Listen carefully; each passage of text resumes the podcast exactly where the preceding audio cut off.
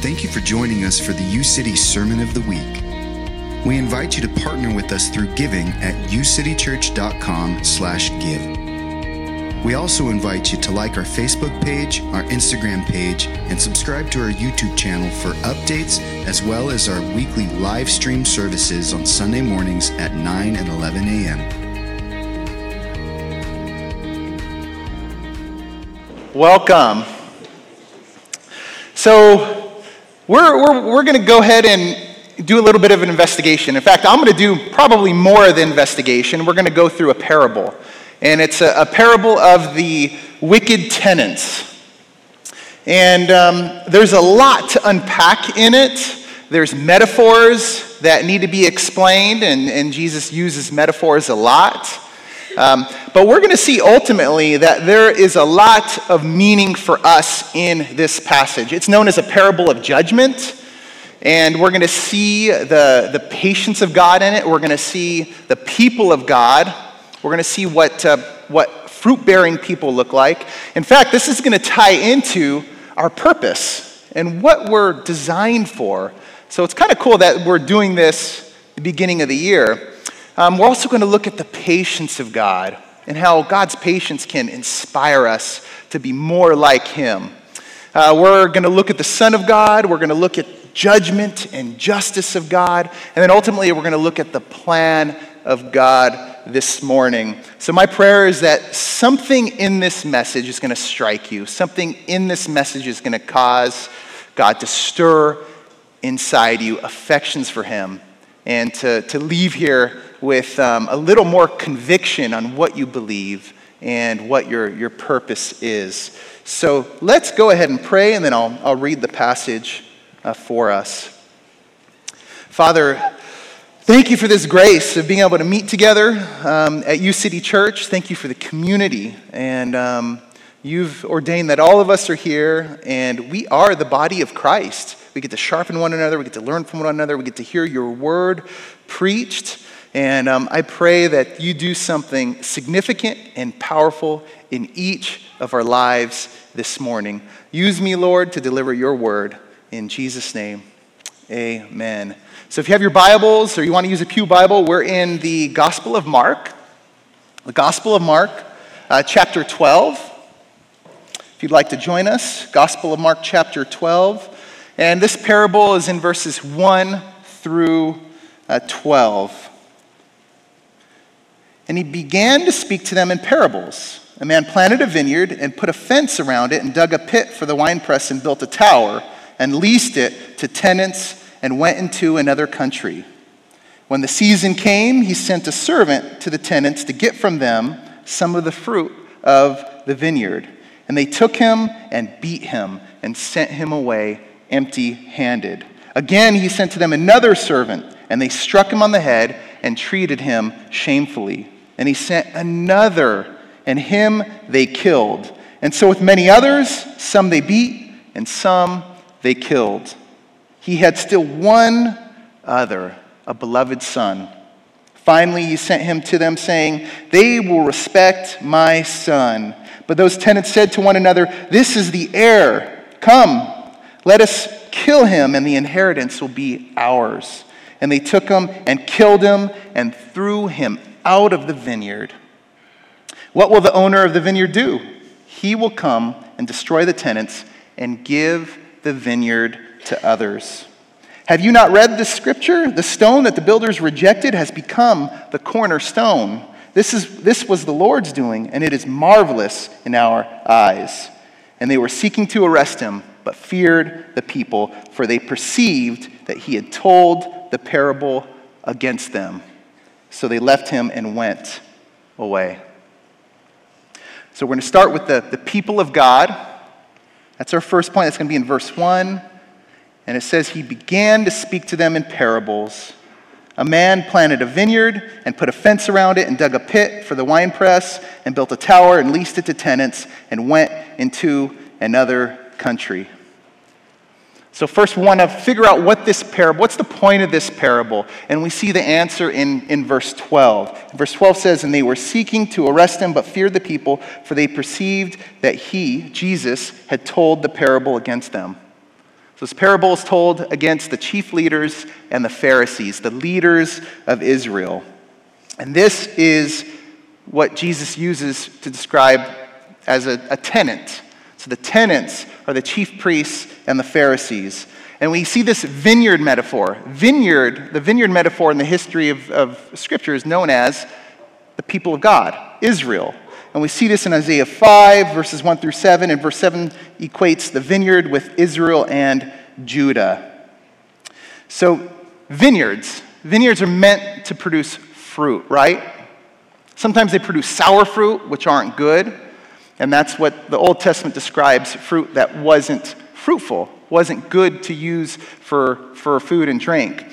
But in general, we're supposed to be fruitful. God's people are supposed to be fruitful. In fact, that's our end, that's our purpose. You know, a car has a purpose, right? It's to drive, it's not to sit in a garage. That's why it has tires. You put gas in it. It's meant to be on the road and fulfill its purpose and drive. And so, my question to us is have we really thought about what it means to fulfill our purpose?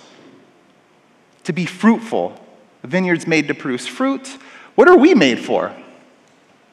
We see all these answers in Scripture. I know each of us have our own purpose within our jobs and our families, amongst each other in school. But what is, what's ultimately our purpose as Christians? And I don't know if you guys heard of catechisms, but there's this catechism called the Westminster Shorter Catechism. It's been around for centuries, and it's helped indoctrinate Christians into the doctrines and essentials of the faith. And the first question is what's the chief aim of man?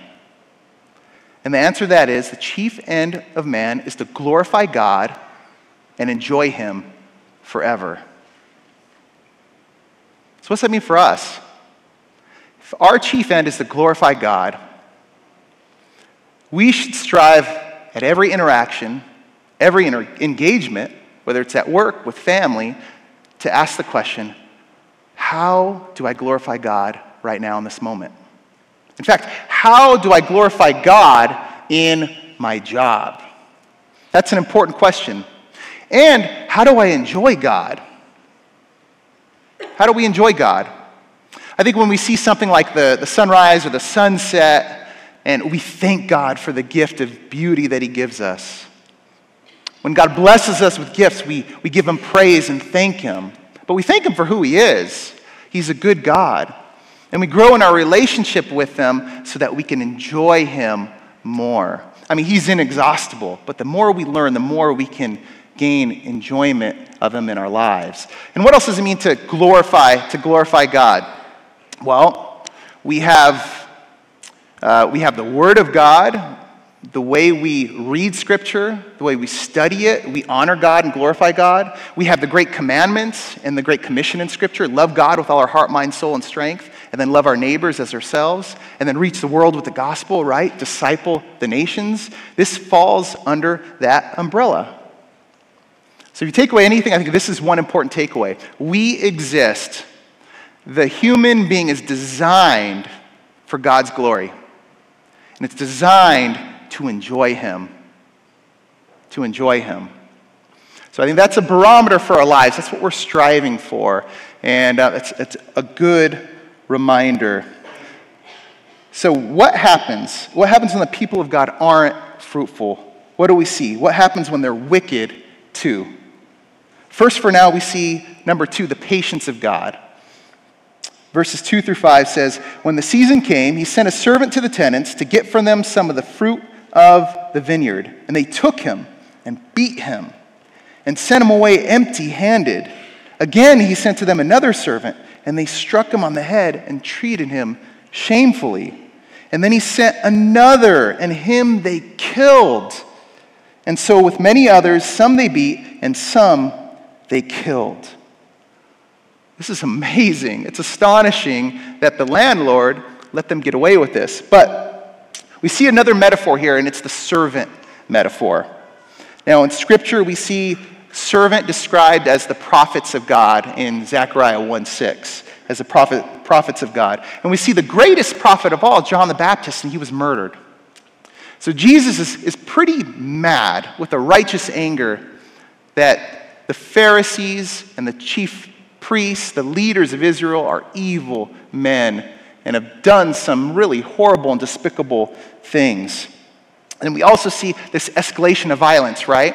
They beat someone, then they hit another one over the head and shame them, and then they killed another. We see this escalation of sin and corruption inside the human heart.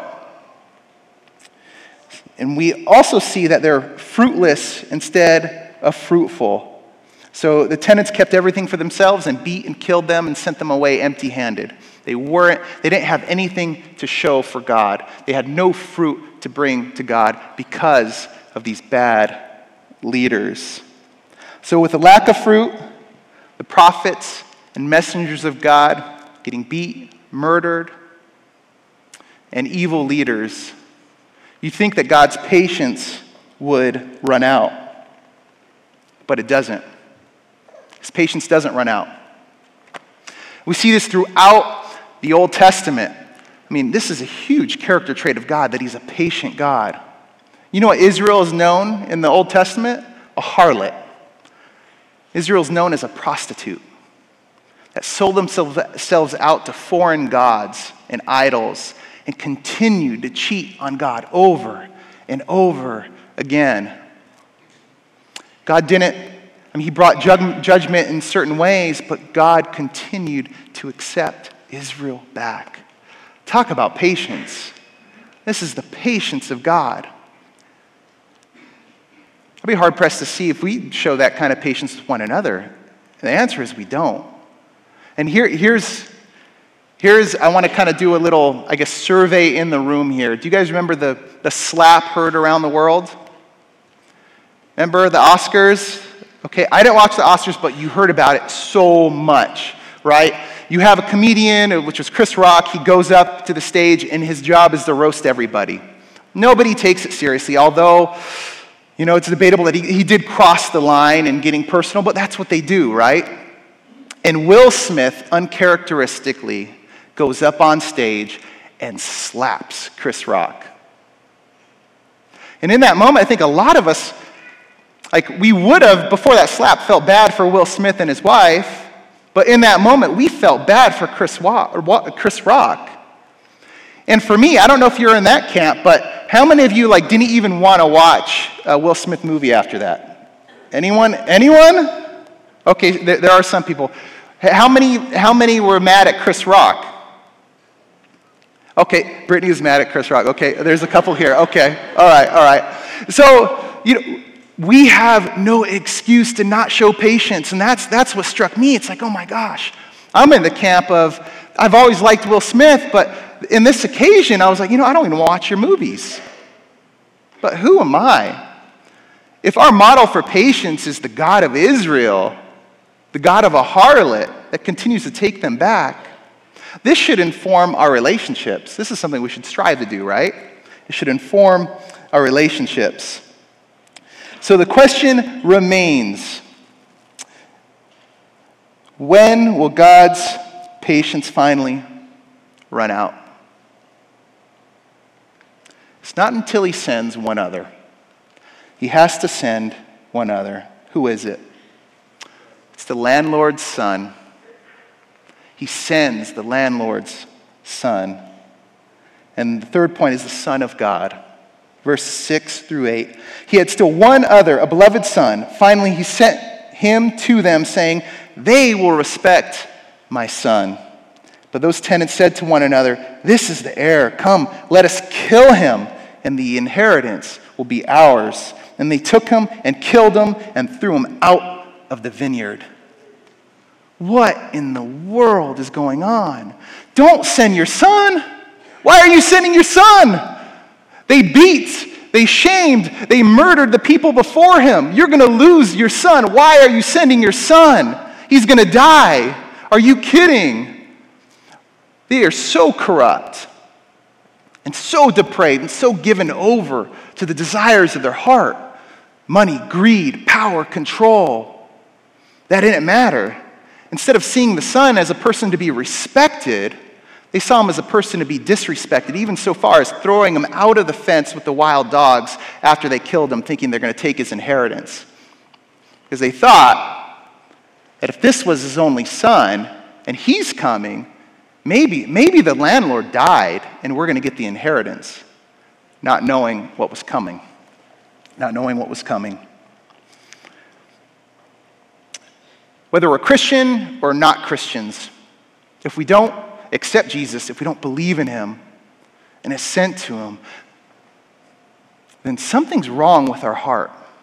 And we let sin get out of control, it becomes pervasive. It, it goes into everything. It falls into more and more corruption. And we'll see that in a couple passages here that I want to turn to. In Romans 1, verses 18, actually, Romans 1 18, then we'll go to Hebrews.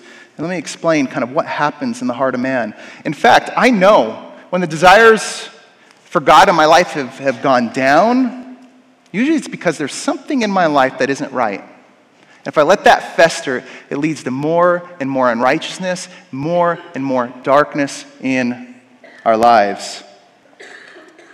Verse 18 in Romans 1 For the wrath of God is revealed from heaven against all ungodliness and unrighteousness of men who by their unrighteousness suppress the truth. You see, this is what happens. When we fall into sin in our lives, whatever we're going through, we begin to suppress the truth. We begin to ignore the truth. We begin to bury the truth. We put the truth in the closet. And darkness leads to more and more darkness. And this is, this is what happens throughout Israel's history. You see these with the kings of Israel. There's a wicked king, and it just consumed the nation, and darkness spread. There's a good king that honored God, and God blesses them. So sin is pervasive. Sin spreads like a fire. We've got to be very careful to catch it before it kills us. I think John Owen, a famous Puritan, said, We've got to be killing sin, or sin will be killing us. I'll go to another passage in the book of Hebrews, Hebrews chapter 3, verses 12 and 14. Take care, brothers, lest there be in any of you an evil, unbelieving heart leading you to fall away from the living God. But exhort one another every day as long as it is called today, that none of you may be hardened by the deceitfulness of sin. You see, even for the leaders of Israel, when they killed the son, they gave in to the deceitfulness of sin, not knowing what it was going to lead to ultimately. And we've got to be careful in our lives because there are consequences for everything. We may not think we do sin in the dark, but ultimately it corrupts, and there's consequences for all of these things that we do. So it's important to repent, figure out where that is, have God, um, have God make visible the things that are hidden so that we can acknowledge those things and repent of them and grow in Christ. So, what happens if they don't accept Jesus?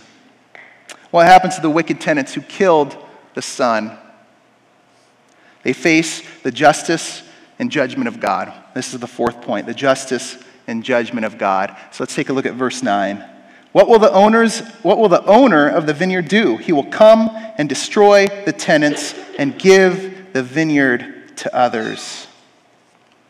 Finally, some of you may be wondering, what is going on? Why, why is the landlord not doing something about it? Right? And this goes back to the patience of God. But finally, they've rejected the son, they've killed the son, and now they're facing the justice and judgment of God. God is going to destroy them. Here's the thing if we're not Christians, we may say, oh man, I'm not part of that camp that killed the Son of God. But if we're not Christians, we are in our sin. We are sinners.